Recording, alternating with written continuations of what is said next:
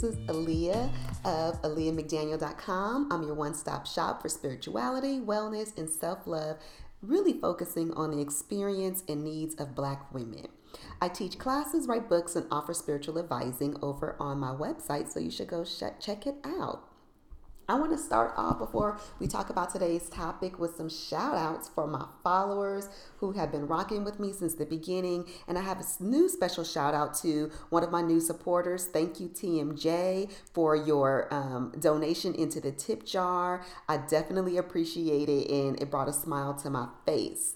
If anybody else is interested in supporting and wanting to know how you can support, you can always do a one-time contribution via Cash App. My Cash App is dollar sign, because where the dollars reside, dollar sign Queen B A C M. Or there's a tip jar spot in my shop. If you are following me from Instagram, you just go to my bio, go to my website. If you're already on my website, you can go um, into the shop and you'll see a place for my tip jar. And um, those are the easiest ways if you just want to make a one-time contribution. I definitely um, appreciate all of those, because those contributions go not only to equipment and to um, resources that I need for producing my podcast, but truthfully, I use that for my own wellness and well-being, and I cannot understate enough or o- overstate enough how much that is important to me, but also to you as well, to prioritize our well-being, self-care, therapy, luxury, all of those things that bring us pleasure, joy, and balance. If you're looking for a non-monetary way to subscribe, I'm sorry, to support, I really, really, really appreciate that as well, too, because I have my little following here, and my vision is to impact more Black folks, Black women in particular, Black femmes, um, Black people. And so I would really appreciate if you can subscribe to this podcast on whichever platform that you're using, leave a positive review, hit those five stars, those ten stars, and then share with your, share on your socials. You can find me on I G and Facebook at Hey Missus McDaniel. That's Hey with three Y's. I'm also on Twitter as Hey Missus McDaniel with two Y's. So that's a little bit about me, how you can support, and I want to share a little info from one of my listeners' letters that I found to be super helpful. Um, you can always email me at info at Aliyah Mims dot com. Long story. If you've been rocking me with a while, for a while, you know that's why I still my email address, and I'm going to work on fixing that. But um, I want to thank T M J also, who sent me a really heartfelt letter expressing her own experiences with growing up Kojic and how that has led her to hoodoo or to researching um, other African-based traditions. And in a letter, she shared some books that I wanted to share with y'all that you might find helpful. So one book that she found really, really helpful is called The Religious Instruction of the Negroes in the United States by Charles Charles Colcock Jones. I have not read it yet, but I will drop it in the show notes to see what you guys think and what your perspectives are. There's another book called Tales of Conjure in the Color Line by Charles Waddell Chestnut. Um, there's another one called The Conjure Woman. And then she also recommended my very favorite all-time book, um, treatise, just my go-to shop for hoodoo, called Mojo Working by Katrina Hazard Donald. So if y'all have not picked up that book, you definitely need to pick up that book, because I will really break down um, hoodoo history, and will really help you understand that hoodoo is not some random folk religion that's um, that comes from Europeans that Black folks started doing here on the continent. But really, we have a whole ass tradition that predates white folks and has spread throughout the diaspora. So definitely check that book out. And if you are not interested in reading the book and you want somebody to walk side by side with you on that journey and help you understand the history, I definitely um, offer a hoodoo history class. You can go ahead and check that out on my website as well. So, getting all of the business things taken care of. How y'all doing today? What's good? How are you feeling? Um, let's go ahead and take a moment to just do a body check, a scan of our body to see where we need to release some tension. So I'm going to invite you, wherever you are, if you're listening to this in your car, if you're listening to this while you're cleaning your house, if you're chilling on a weekend and you're just relaxing already, I'm going to invite you to take a scan of your body and see where you need to release tension. So take a deep breath with me.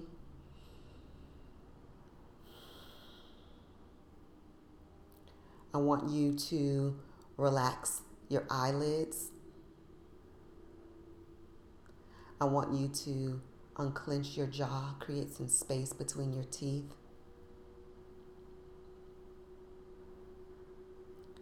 Drop your shoulders. Relax your stomach.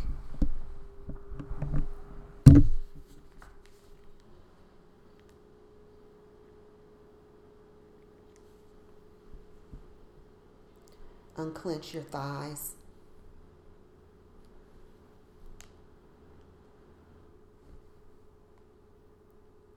Relax your knees.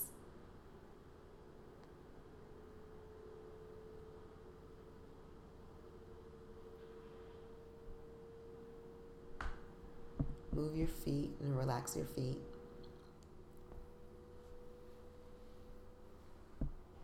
And prepare prepare to receive this good word today. So I always invite you to do this body scan because I find it to be extremely helpful on our journey to wellness. A lot of times we carry tension in our body and we don't even realize it, but checking in with your body is a good way just to be able to really understand where where and how you're feeling stressed. For many of us, stress is such a common part of our everyday experience that we don't even realize when we are stressed, when our body is um, tense, when our blood pressure is elevated. And so the more that we can become aware of what our bodies are doing, it will help us to connect into what are the external factors that are causing us stress and struggle and how we might be able to change some of those things in our lives where we can make changes, and then how we can also change our way of being and relating to them where we can't change the external. So I invite you to do that exercise often. So we're going to kick in on today's topic.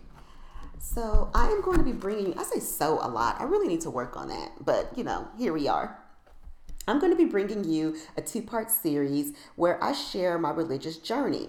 So I'm going to share my journey up until, in the first part, I'm going to share my journey up until around the age, um, oh, I can't remember what age I was in twenty eighteen. I think I was forty. Until twenty eighteen, and that was really the time where I, before I returned home to hoodoo. And I'm going to talk about in there, especially in part two, when I say return home to hoodoo and what that means. And then part two is my journey specifically to hoodoo and the lessons I've learned. In part one, I um, recorded a, a a video, a live video about my religious journey. And what you're going to hear are a lot of strands about um, how I have come to understand God and the God essence. You will hear about my personal power. You will also hear about the gifts and talents and spiritual um, talents that I've developed along the way. And that's going to be really important because you're going to understand in part two how that relates specifically to hoodoo. And so I say returning to hoodoo because um, hoodoo is our culture as Black people. Hoodoo is our culture. So everything from the mundane around, you know, why we put dimes in our black eyed peas when we cook them for New Year's and why we eat New Year's um, black eyed peas and greens, to the spiritual, why we toss the salt over our shoulder. And what you will learn in part two is that because hoodoo is our culture, it cannot be separated from that. Blackness is hoodoo, and in particular, blackness is hoodoo because in hoodoo we do not see, in in, in all African traditional religions, we do not see a a separation between the spiritual and the mundane. There isn't this idea and this concept of how you live your life Monday through Saturday, and then how do you live your life on Sunday. They are all intertwined, and everything has meaning, and everything has connection, and everything is about community and uplifting and liberating each other. So um, a couple things to note, though, because I'm going to be um, playing this recording from two thousand eighteen, you'll hear me referring to God in the singular sense. But um, please understand that when I do, when you do hear me referring to God, I'm not talking about the Judeo-Christian God. I'm not referring to Yahweh or to Abrahamic faith. You will also hear me grappling with the idea of Christ consciousness throughout that um, time, because even though I wasn't Christian, I was still trying to grapple with where does my upbringing and how does my upbringing fit into my new understanding. So stay tuned. I hope you find this interesting and informative. I hope you hit me on the socials, on email, as you share your journey with me. You tell me, you know, what did you take from this and what is helpful to you and how does this potentially parallel to your journey?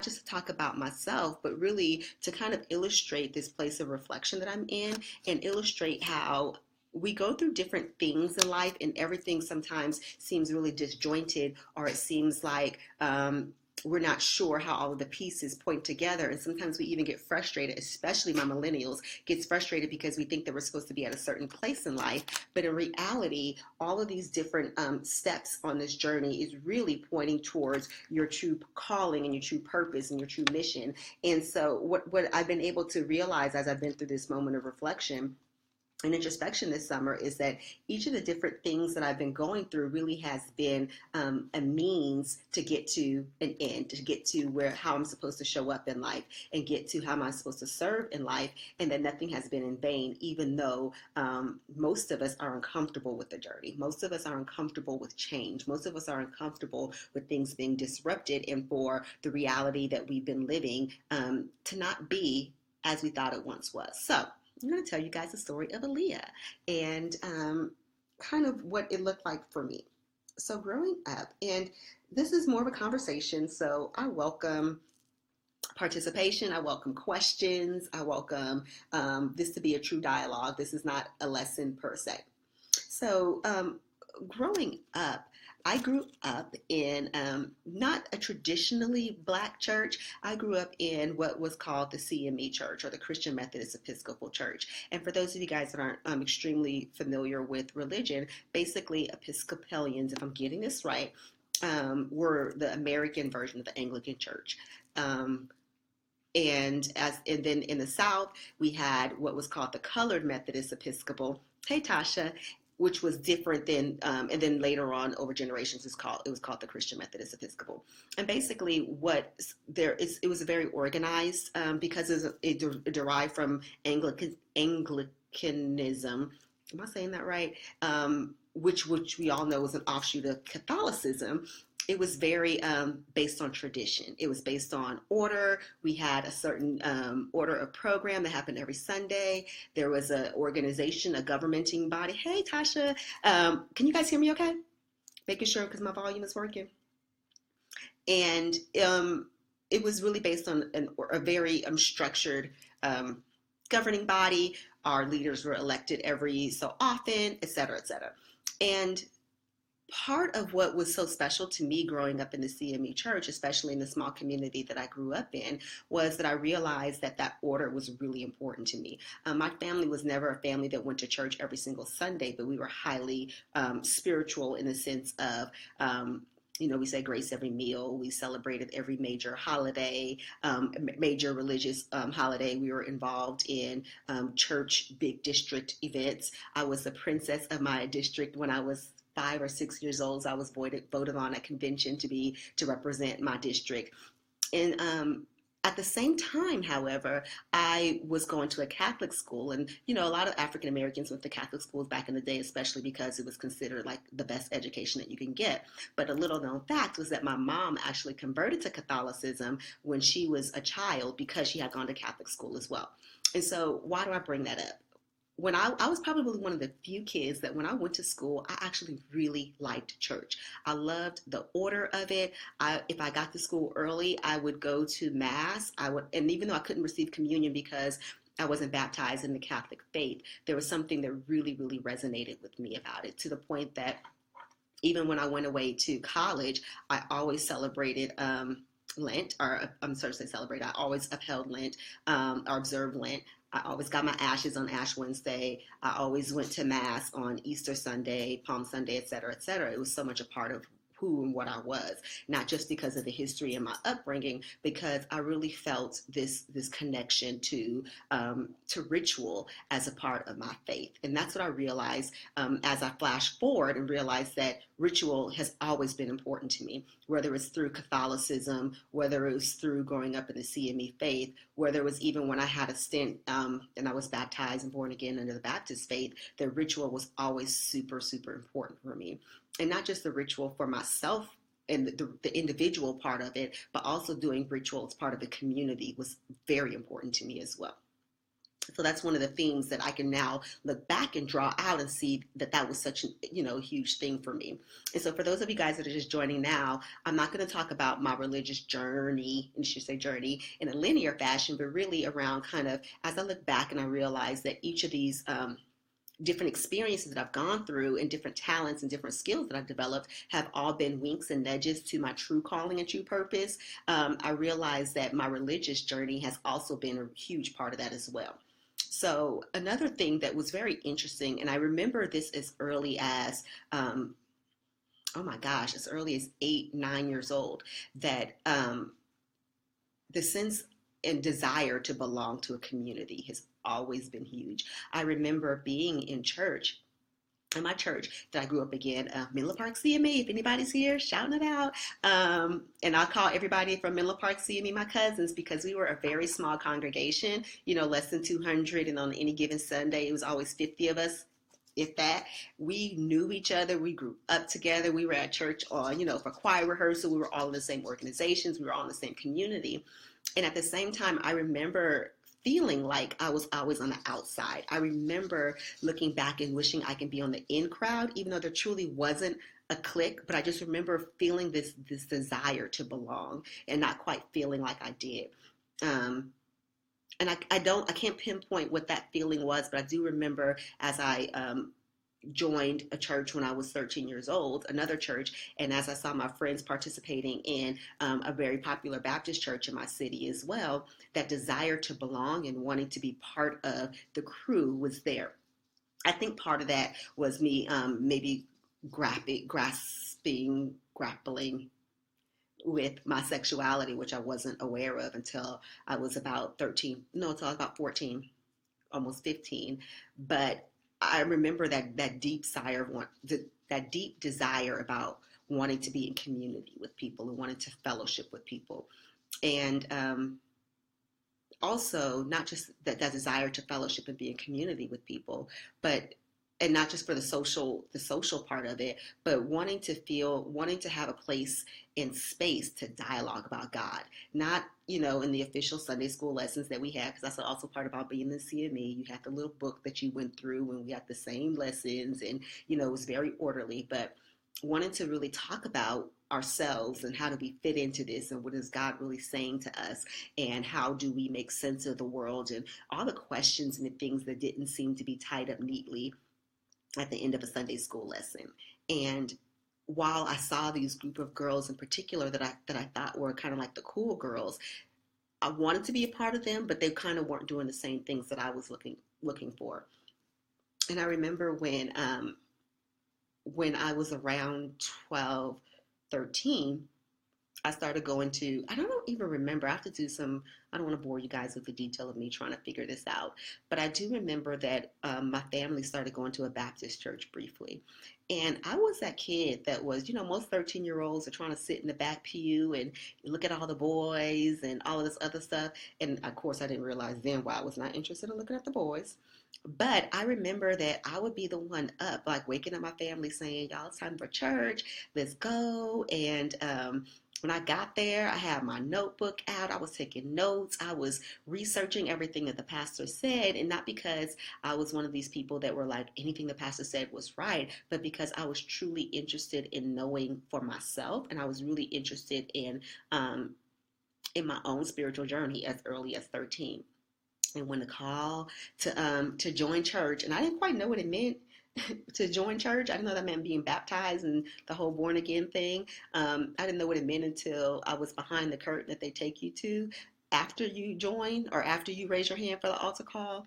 And then they start planning out when are you going to go to get your baptism. And I remember thinking like, oh, shit, uh, I didn't think that was what I was doing, but hey, why not? So um, I was, you know, baptized again, and the whole with the pool and dunked and everything, which is very different from C M E. Again, C M E, we're very, um, I don't want to say prim and proper, but I think that's what it is. Like, we don't do too much hooping and hollering, and our baptism happens with, you know, sprinkle of water on the forehead. So this whole like being immersed in water was very different for me. Um, but I did it. And, and what's, and, you know, it was interesting because I wasn't coerced by my family at all. They were more like, I was the outlier, and I was the one that was very much about, you know, this is the, about right and wrong. And at that time, when I look back, I realized that my whole, um, being stuck on right and wrong was really me make, trying to make sense of the world, me trying to establish order, because I had such disorder and chaos at home in my family life for all other kinds of reasons that I've talked about on other videos. But um, so so being religious at that time, and I was religious at that time, like, you know, the Bible said I stopped eating seafood. Um, I was holding on to a lot of the Leviticus um, dietary restrictions. So it's very similar to, you know, kosher rules. I was doing all of that because I truly believed. And again, I was also reading the Bible. And of course, that's as far as I had gotten in the Bible, that this was my path to salvation. And if I was going, and if anything, I wanted to do it right. So I did wear pants because I don't think that that was an issue for me. But I was really serious about doing it right. And I remember when I, um, went back to school that fall, and so I was a high, I was in high school, but I went to um, I went to an all-girls school, so it was grade seven through twelve. So you just moved from lower school to upper school to go to um, high school.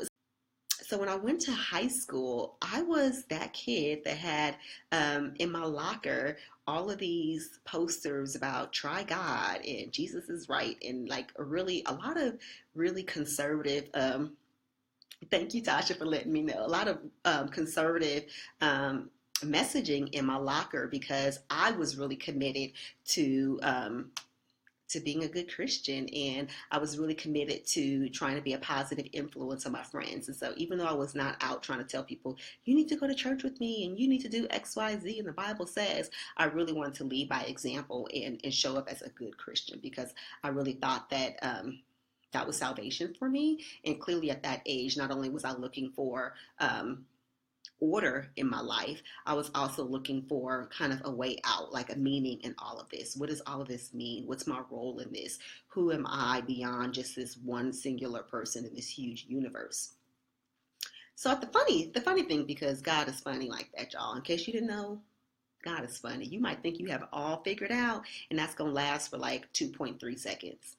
Because what also happened to me at the same time, so here I am, a freshman in high school, and I'm, you know, semi almost Jesus freak, not quite, but almost there. And what happened was, I'm going to give you guys this like a nineties movie. Like, I need you guys to picture this. Like, it's like a nineties movie. I need you to see me standing in the locker room. I need you to see me with, you know, a wind machine going past my hair and the whole nine, because this is how this, this scene looks in my brain. So what happened was, standing in the locker room, and this girl walked in, and she asked, she was looking for me for something. So whoever just joined me, I need y'all to set up the scene. I need, you know, you got to have the whole wind machine, nineties. You need to have a nineties um, teen angst song going on in the background, because this is how this whole situation really was. Here I am, little Aaliyah. Actually, I was the same size as I am now, standing in the locker room. And this girl comes in the locker room looking for me for something else. And she's like, hey, are you Aaliyah? And I'm like, that's what I've been told. When I tell you, it was like instant butterflies, heart gushing, falling in love. I swear, if there could have been a heart emoji going over my head, it would have, because it was that just like that that monumental for me. And I realized at this moment, like, oh my God, she is beautiful. Oh my God, I'm in love. And then, holy shit. This is not supposed to be happening. This is not supposed to be happening. This is wrong. Like, just a whole clusterfuck of everything happened in my head all at the same time. And because I was a good Christian girl, um, what did I do? I fasted and I prayed and I tried to bargain with God and I tried to get a gazillion boyfriends, even though I couldn't seem to make myself go beyond first base. What's first base, y'all? Is first base kissing? Whatever it was, I wasn't getting that far because I still was like terrified of doing anything sexual. Um, I did not want to get pregnant. And also the Bible says, even though I can't really quite seem to find it in the Bible, that's a whole nother story for another time, that, you know, I'm saving myself kissing and the hug. Yeah. Okay, Tasha, that's as far as I got with these boys, but it was, a, it was a bunch of them. And I was determined to try to make myself like boys because I really believed at that time what the Bible said, or what I thought the Bible said, or how the Bible was interpreted to say that um, that homosexuality was an abomination, and I did not want to be an abomination. And so I figured I had two options. I can either A, like boys, and pray the gay away, and be do everything in my power to be straight, or B, I can end my life. And I thought those were my two options. Um, I didn't necessarily want to do option B, but I didn't want to be um, something that God would be ashamed of. And I didn't want to disappoint God. And I didn't want to disappoint my family. And I didn't want to be disdained on society. So that's where I was at fourteen. And um I tried really hard to like boys. Like I tried really, really hard. And I also, what what's kind of the beauty in this that I didn't know then, but I know now, was that I was establishing um, an opportunity to get to know God in my own way outside of what a book was saying. So what I did know was, again, back to ritual. What I did know was that prayer works. What I did know was that God spoke to me. What I did know was that um, meditation and fasting were really important parts of my my spiritual journey. And so I went to those things and I did it earnestly. Like I didn't necessarily, I was never a boisterous person. So for example, when Easter came around, my mom had no idea that I was fasting. She had no idea what I'd given up for Lent. Like this was just part of my journey.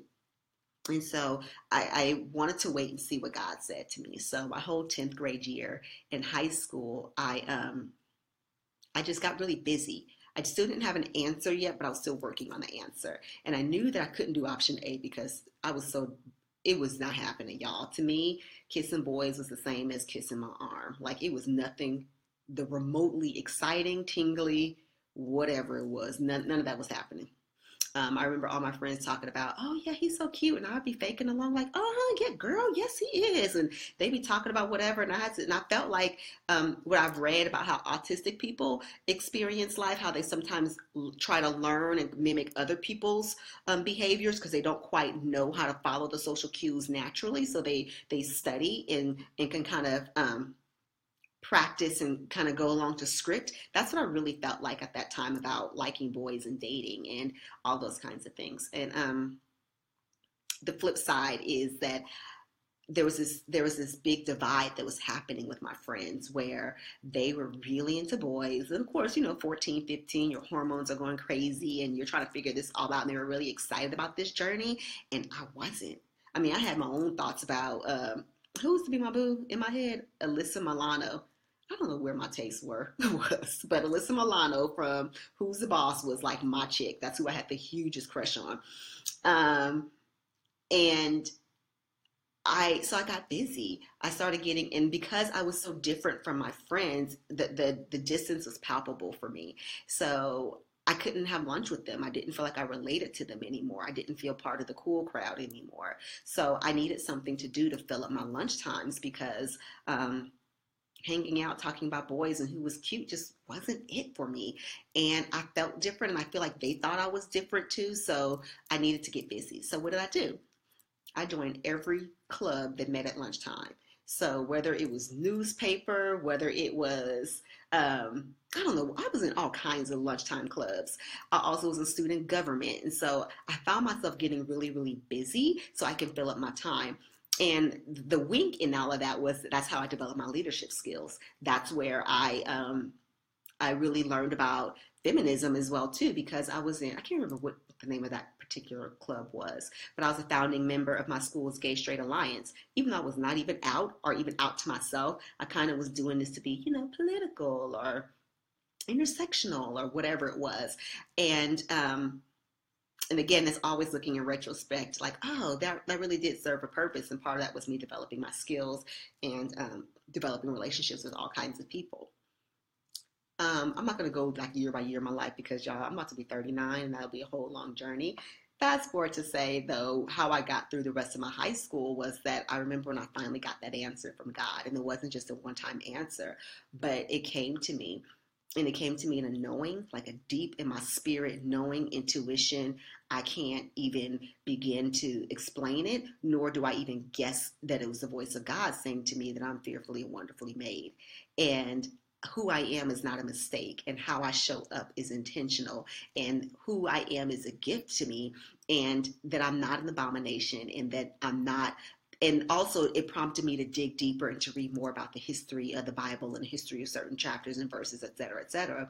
But I remember that's when I first, also when I first understood um, knowing what God speaking to me feels like, and how do I know that? Fast forward, um, so that's kind of, that was a huge um, part of my life as well, too, that continues to serve me about knowing the difference between the, an, an external voice, or I shouldn't say external, but knowing when the spirit world is communicating with me versus when ego is communicating with me. A lot of times, and I actually dated this girl once, y'all, she, she was a whole hot mess, like pastor's daughter, the whole nine.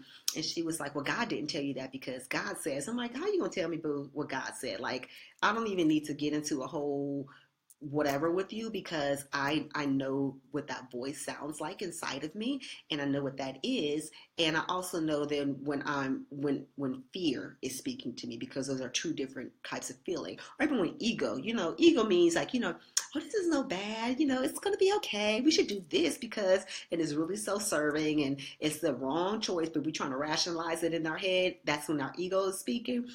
And I know what that is, and I know when that's very different than like that spiritual voice inside of me and that intuition. So, um, and that, that voice has come to me in a lot of different iterations over the years, and it comes to me most clearly in dreams. Like, I can't even tell you how many times I've had a dream and it come to fruition exactly as is. And I'm also really blessed that at times I get visions, like seeing flash when I see a whole movie, so to speak, happen in my in my head, and I know for I know that that's that's that's God speaking to me. It happened to me um, when I had a premonition about my grandma passing away, which was, you know, logically there's no reason why that should have happened or the timing, but I knew exactly how, when, down to the date, and it was crazy because that's the first time I was really aware that um, what was happening, and tried to tell people and they didn't believe me, and true enough, it happened um, the way I saw it happen.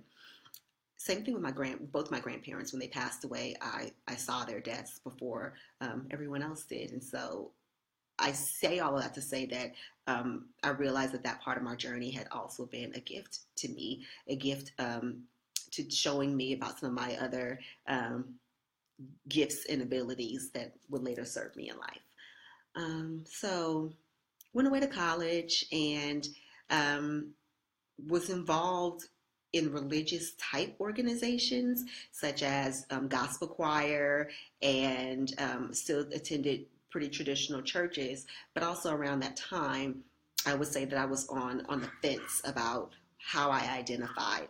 Again, ritual was still really important to me, but I felt more and more disenchanted with the the organization of religion, or the, the people in the community, the religious community. It did not speak to me for all kinds of reasons. And so I felt very much on this fence of wanting the ritual, wanting the presence, wanting to commune and talk about God, and wanting to be in that kind of space.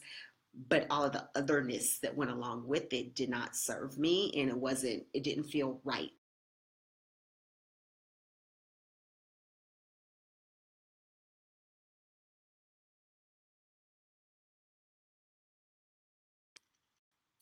Am I back? I think I am back.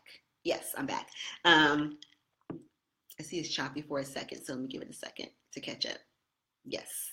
All right. Um, after college, in my early twenties, I studied Buddhism.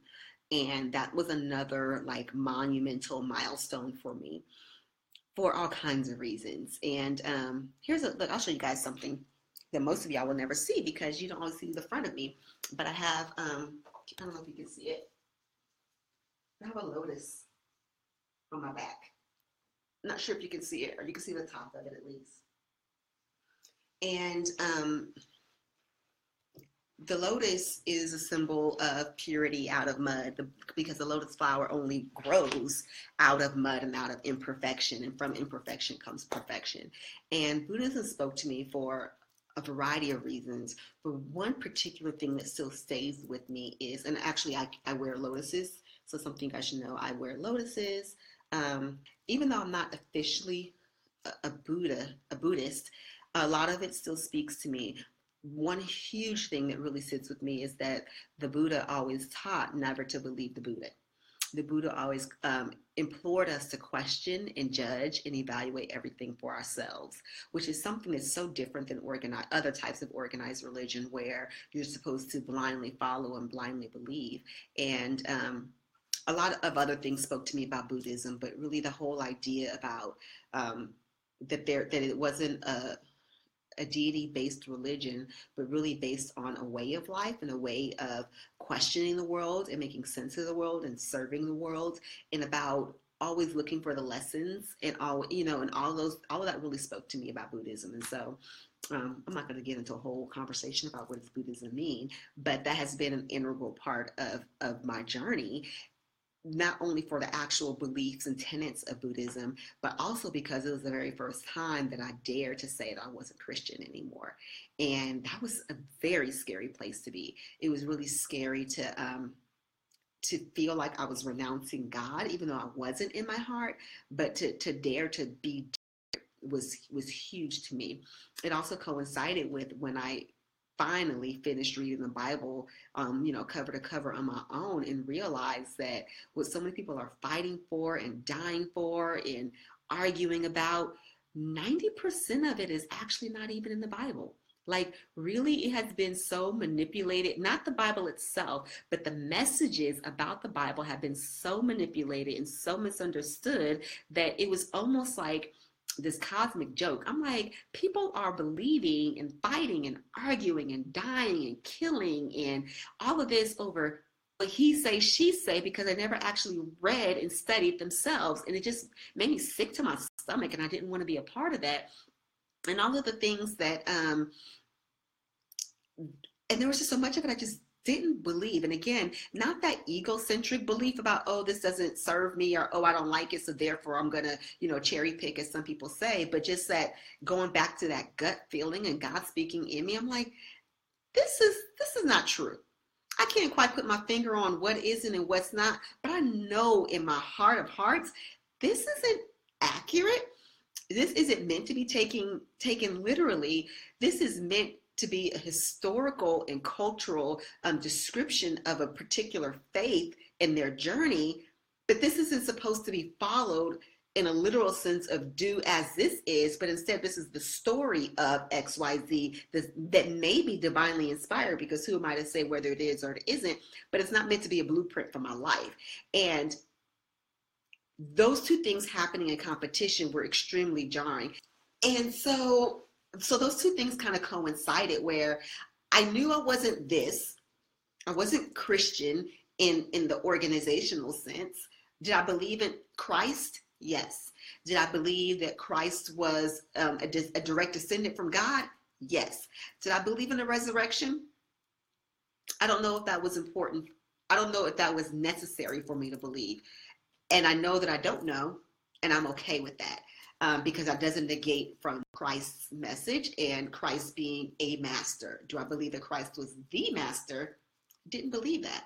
And so at the same time that was happening um, with my my learning and studying about Buddhism, and it really helped propel me into this place where, one, I knew that that this traditional organization didn't work for me. But what was kind of jarring and, and difficult was that I didn't have I didn't have a title. I didn't have a name of a religion that I belonged to.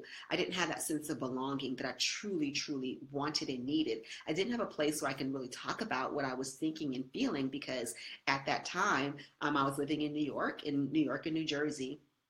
And for those of you guys that may not have, may not have been there, like, people don't talk about religion. People don't talk about spirituality publicly. Like, it's considered impolite to talk about your beliefs or to talk about your religion, because that's just not what people do. So you might have a particular faith, or you might have a particular um, whatever, but you don't talk about it at work, or you don't talk about it with your friends per se. You talk about it exclusively within the confines of that religious organization. And so I felt very lost, in the sense that I didn't have my people in my tribe, and I didn't know where to find my people in my tribe.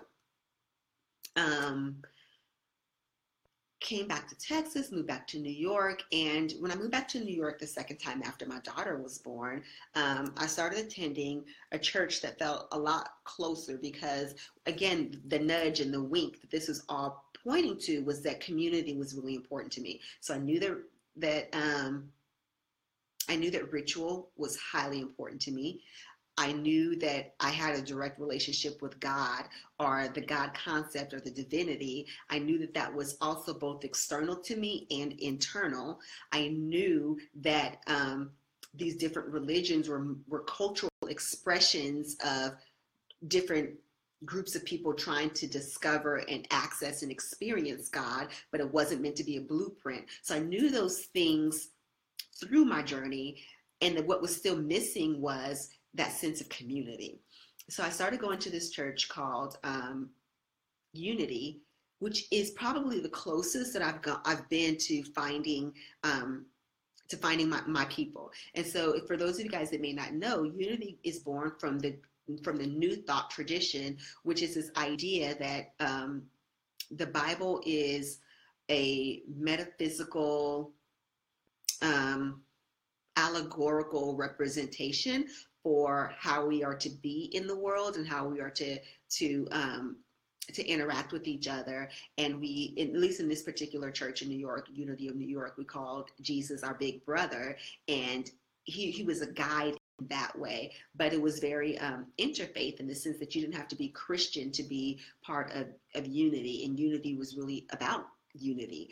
And so I felt, for the first time, that I was around my people that kind of saw the Bible in the same way that I saw the Bible. There was really an expansive group of people that um, that was open to not only just us experiencing God for ourselves and sharing God for ourselves, but also in um, in, communi- in communing with people, and, and being good stewards, and and serving the community, and sharing. And of course, it was inclusive. You could be your whole gay, safe, gay self. You could be polyamory, you can be um, from a Jewish background, you can be from a Buddhist background. Like, it was so inclusive, and I felt at home, and I felt comfortable in that faith. Around that same time, I had this, this, this, that other gut feeling, and the gut feeling was that I was supposed to be, um, I was supposed to be a spiritual leader.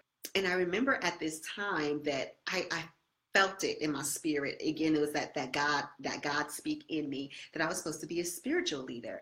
And I couldn't quite figure out how. Was I supposed to be a pastor?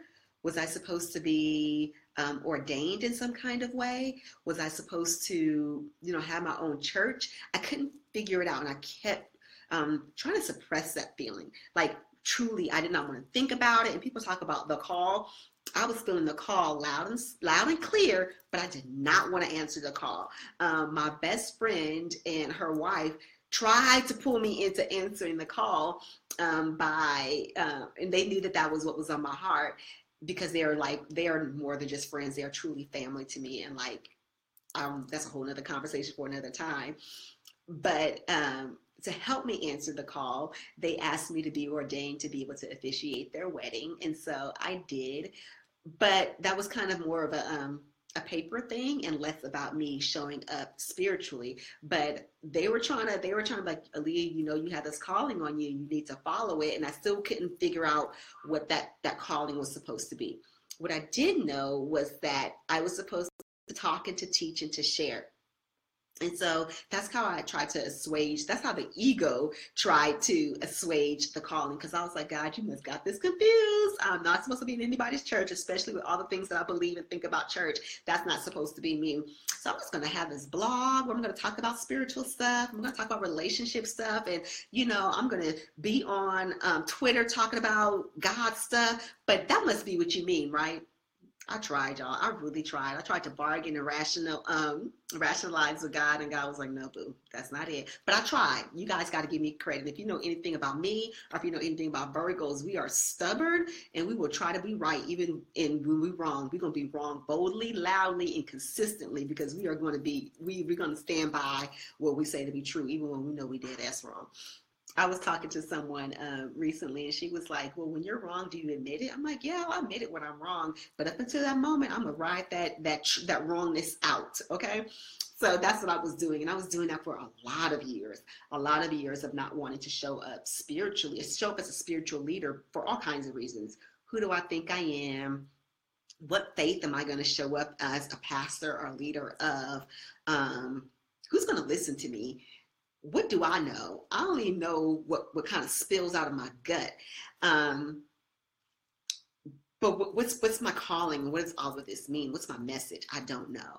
Um, at least I pretended that I didn't know. Um, my story's almost coming to an end, I promise y'all. Um, after, after my divorce, moved back to Texas and tried to rejoin the New Thought community, and it didn't quite feel right. I went to a few different churches, and that, that I, it just wasn't a good fit for me. Nothing against those churches at all. It just didn't didn't mesh right in my soul. I was dating someone who was um, traditionally Christian, and so I thought, well, maybe I just need to try again. Yeah, I tried it, y'all. I tried it. I really did. Like, for real, for real. I went to church every Sunday, and for those of y'all that are um, been my Facebook friends for a while, it always kind of makes me smile when my On This Day comes up on Facebook, because it shows me I was posting away about church, and none of those things were inauthentic. What I what I valued about that particular church that I went to was that I felt like it was more um, life lessons. I felt like it was very TED Talk. I felt like I could learn and glean a lot, and I was very um, I was very moved by two things. One, that the pastor definitely knew the Bible and knew the Bible historically. It can actually teach, and versus cherry picking, or what do we call it? Um, There's a word. Um, I'm going to think of the word in a second. I think it's called proof texting. I think that's the phrase. And proof texting is when somebody says, God told us to X, Y, Z. How do we know? Because the Bible says it. Because the Bible says in this piece of a verse here, in this piece of a verse here, this piece of a verse here, and this piece of a verse. So when you string those all together, that's what God said. Proof texting, like trying to prove it by just pe- pre- um, pulling pieces of, of text and stringing them together to create a meaning that was totally not in the Bible, one. Two, intended to be used in that kind of purpose. Or three, even, even y'all y'all have been to too many churches. Y'all know about proof texting. It's, I think it's like horrible, and it's such manipulation, but that's a whole nother um, video for another day. And so I appreciated that, that this particular pastor did not proof text. Um, and I also appreciated that the pastor had enough humanity to not ever say who was better than. And so even though he never was in support of being gay or gay marriage at all, it was never even something that we danced around. We just didn't even talk about it because of the whole idea about why be divisive. Now, that was what I appreciated about it, but it still wasn't enough for me. Um, and it wasn't enough for me not only spiritually, but it wasn't enough for me politically or socially, because I never want my child to be in a place where she couldn't be open and honest about who her family is. And I, even though I felt like we weren't, we wouldn't be stoned or thrown out of the church or anything like that, just because they were never like that. They were never nasty, super embracing, loving, just community oriented people. And I felt welcome every single time. I always ask myself, even though I'm paying my tithes, if I were to be married, could I be married in this church? Could my child be baptized in this church? And if I were to die tomorrow, would this pastor preside over my funeral? And the answers to all of those were no. And so um, I had to really own that and sit with that. At the same time, own and sit that a big piece of my motivation for going to this church, again, was trying to have community. And then also because it was with the person who I was seeing at the time. um, what was important to her. So I wanted to try. I tried. I wanted to try really hard to be, um, to fit in the box. Um, what actually ended up, I haven't really spoken about this at all, but what actually a huge part about what broke us up, and I would say fifty percent was this and fifty percent were my own internal issues I was going on about my, my former marriage. But the, the fundamental thing that broke us up was that I could not fit in this Christian box for her. Um, I'm, I, was, that, I wasn't it, and I wasn't going to be it, and I wasn't going to raise my child to be this, nor was I wanting to have a family at some point that would be this. And so that ultimately meant that we couldn't function anymore in the unit that she wanted us to be, because I wasn't going to be those things ever. And I had to really own for myself, like, yeah, I, I tried. I tried for a year or whatever, but that's not who I am. So where, what does that lead to me now? Who am I now? And that's been something I've kind of been sitting with over the last three years, but but has been really accelerated in me now, and part of my, my coming out journey. So if you've seen some of my posts over the last um, couple weeks, you know, I've been trying to talk about that. And um, who am I now is a woman that knows that God is in me and God is beyond me, a woman that knows that I'm a co-creator with God, and that I am ordained divinely to, with gifts that I'm supposed to show up and serve in the world.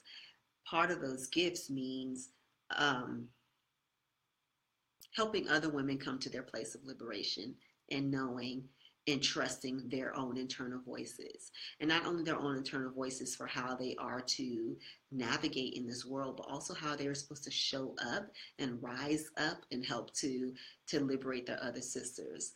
Who I am in this world, and that's that's that's a spiritual journey that I'm meant to share and I'm meant to lead. And to know that and embrace that is, is scary as hell. It's scary as fuck, y'all. Like, for real, it's really just like um, I can lose my mind over this. And I'm kind of like forcing myself to breathe right now, because it's such a huge calling that's been put on my life and put on my heart. And I think that's why I'm kind of stalling around talking about it, because I'm still just like, but what I do know is that I'm ready to, to answer the call. I'm ready to show up as the spiritual person that I am and share the lessons and share the tips and the tools and the resources that I have to help other women change their world and change our world by, by being the goddesses that we are. So that's my whole forty-six minutes and thirty-seven seconds of my religious journey and the, the themes that have come up for me. And what I realized about this journey is that none of it's been in vain, that all of it has been pointing to who I am as a leader, as a woman, as a spiritual being, as a gifted person, as um, a community organizer, as a person that needs ritual, and all of those things. Tasha asked me, were, was I ever sad, angry, grieved by the loss of what you hope Christianity would be? Absolutely. Absolutely.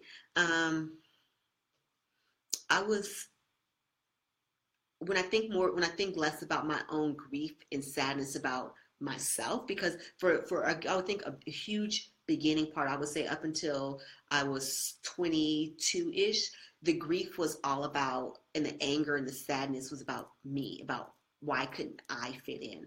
It was never about questioning Christianity. It was all about why couldn't I be a good Christian? Then when I would say, when I was around um, twenty-three, twenty-four, twenty-five, I was really angry. I was really angry at church, and I was really angry at God. I felt really let down. I felt pissed off. Like, when I was talking about going through my Buddhism phase, it wasn't this whole like gentle, oh yes, I'm releasing Christianity. I was pissed off. I was so angry at people and their manipulation. I was really angry at the organization of Christianity. I was angry at the lies that so many people espoused in the name of Christianity. And by proxy, I was mad at God. I'm, I'm not going to lie. I was really mad at God. I felt like I had done all the right things, so to speak, and I still didn't have my place. I didn't have my footing. I didn't have what I needed from the church. Um, and I didn't want anything to do. I wasn't, I don't think I, I don't think I was able to articulate then that I was mad at God, but I knew I was mad at God because um, you just actually made me remember. I'm like, how did I know I was angry?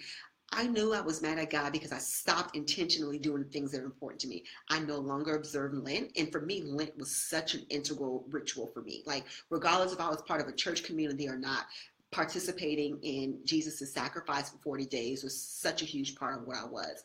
I always observed, always actually really stuck. Like, everything I gave up for Lent, I was also really good about sticking to because I believed in that level of sacrifice and communion. I always, um, participated in fasting during Holy Week. Um, and I remember intentionally not doing it, kind of like a big F you. Like, that's what I was thinking in, at the time. And I remember that was around when I started becoming really involved in um, different online platforms. And if anybody dared said anything religious, I was there to read you, not read you for filth, but read you for filth. Like, I was going to chapter, book, verse you, tell you why you wrong, why your mama and them wrong, uh, and what all of that was really speaking to. And I remember my aunt at the time, who's very religious, who's very much into church, um, who also saw a calling on me that I didn't see when I was a teenager. She kept saying, "You just church hurt." And I was like, no, I'm not church hurt. Like, I hated when she would say that to me because I felt like she was trivializing what I was and kind of like, oh, you don't mean what you're thinking. You're just church hurt. What I realized what she was saying was in a way that she recognized that I was grieving. And she also saw, she saw a calling on me.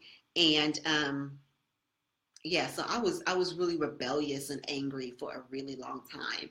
I'm trying to think about when did I stop being angry? Because I lasted for whew, nine years. Yeah, I truly was.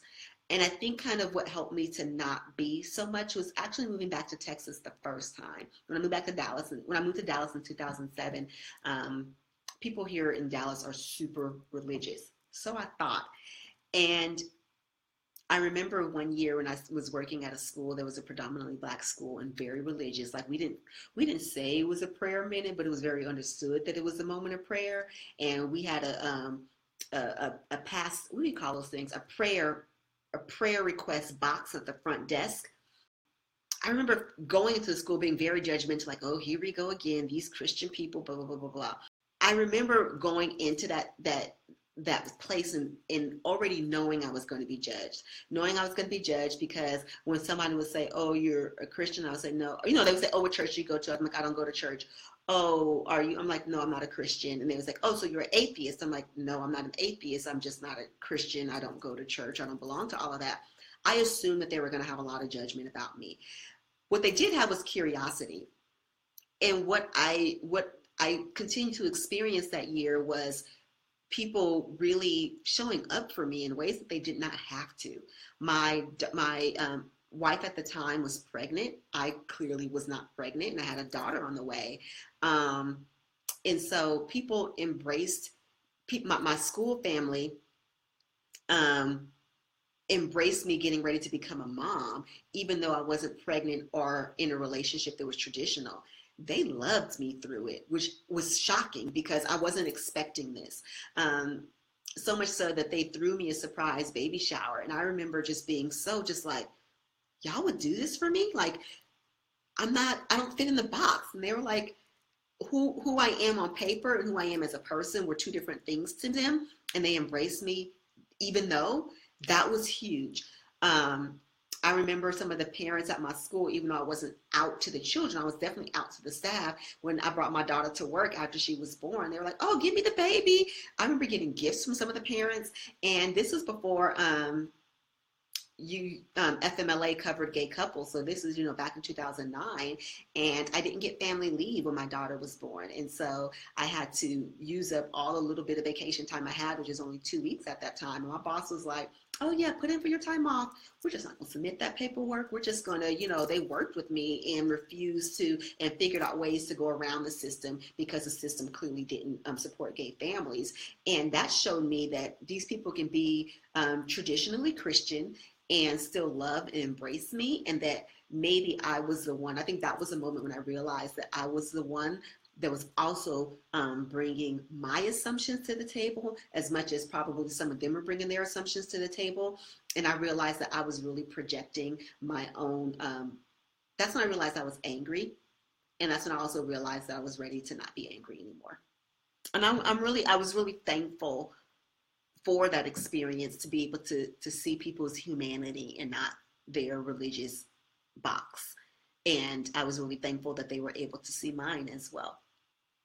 So, oh, here's one of the little tidbit, one kind of interesting fact, um, is that even though I don't ascribe to a particular um, religion anymore, I definitely um, ascribe to universal truths. And universal truths are, to me, those things that kind of permeate many of um, many religions, that are, it's kind of a thread that you see throughout, because um, as you heard me say, I believe that religions are cultural expression, our cultural um, story about how we experience God and how we pass it down through through those um, cultural and ethnic traditions.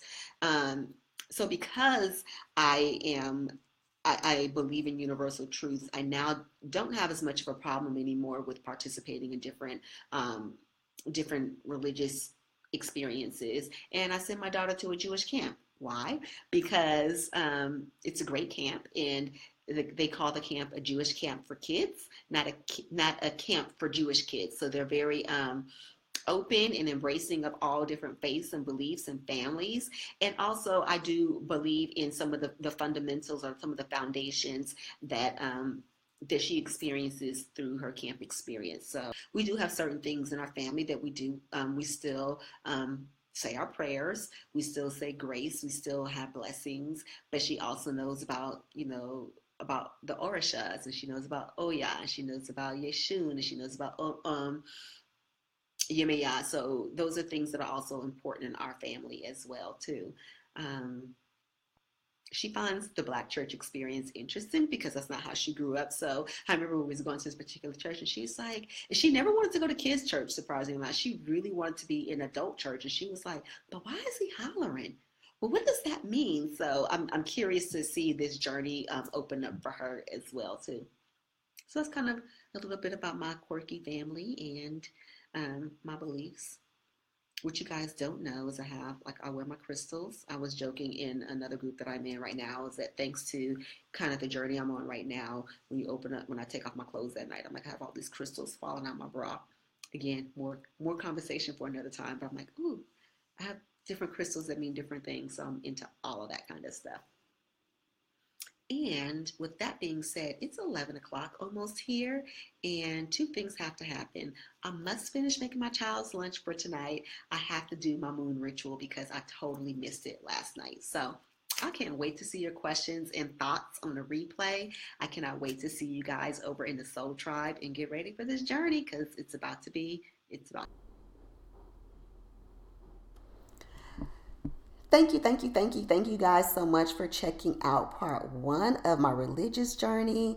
And please stay tuned for part two. I am going to release that two weeks from today. So stay tuned for that. Don't forget to share, like, subscribe. And if you got a little bit of coin, feel free to drop that in the tip jar as well too. Thank you, and have a wonderful, abundant, beautiful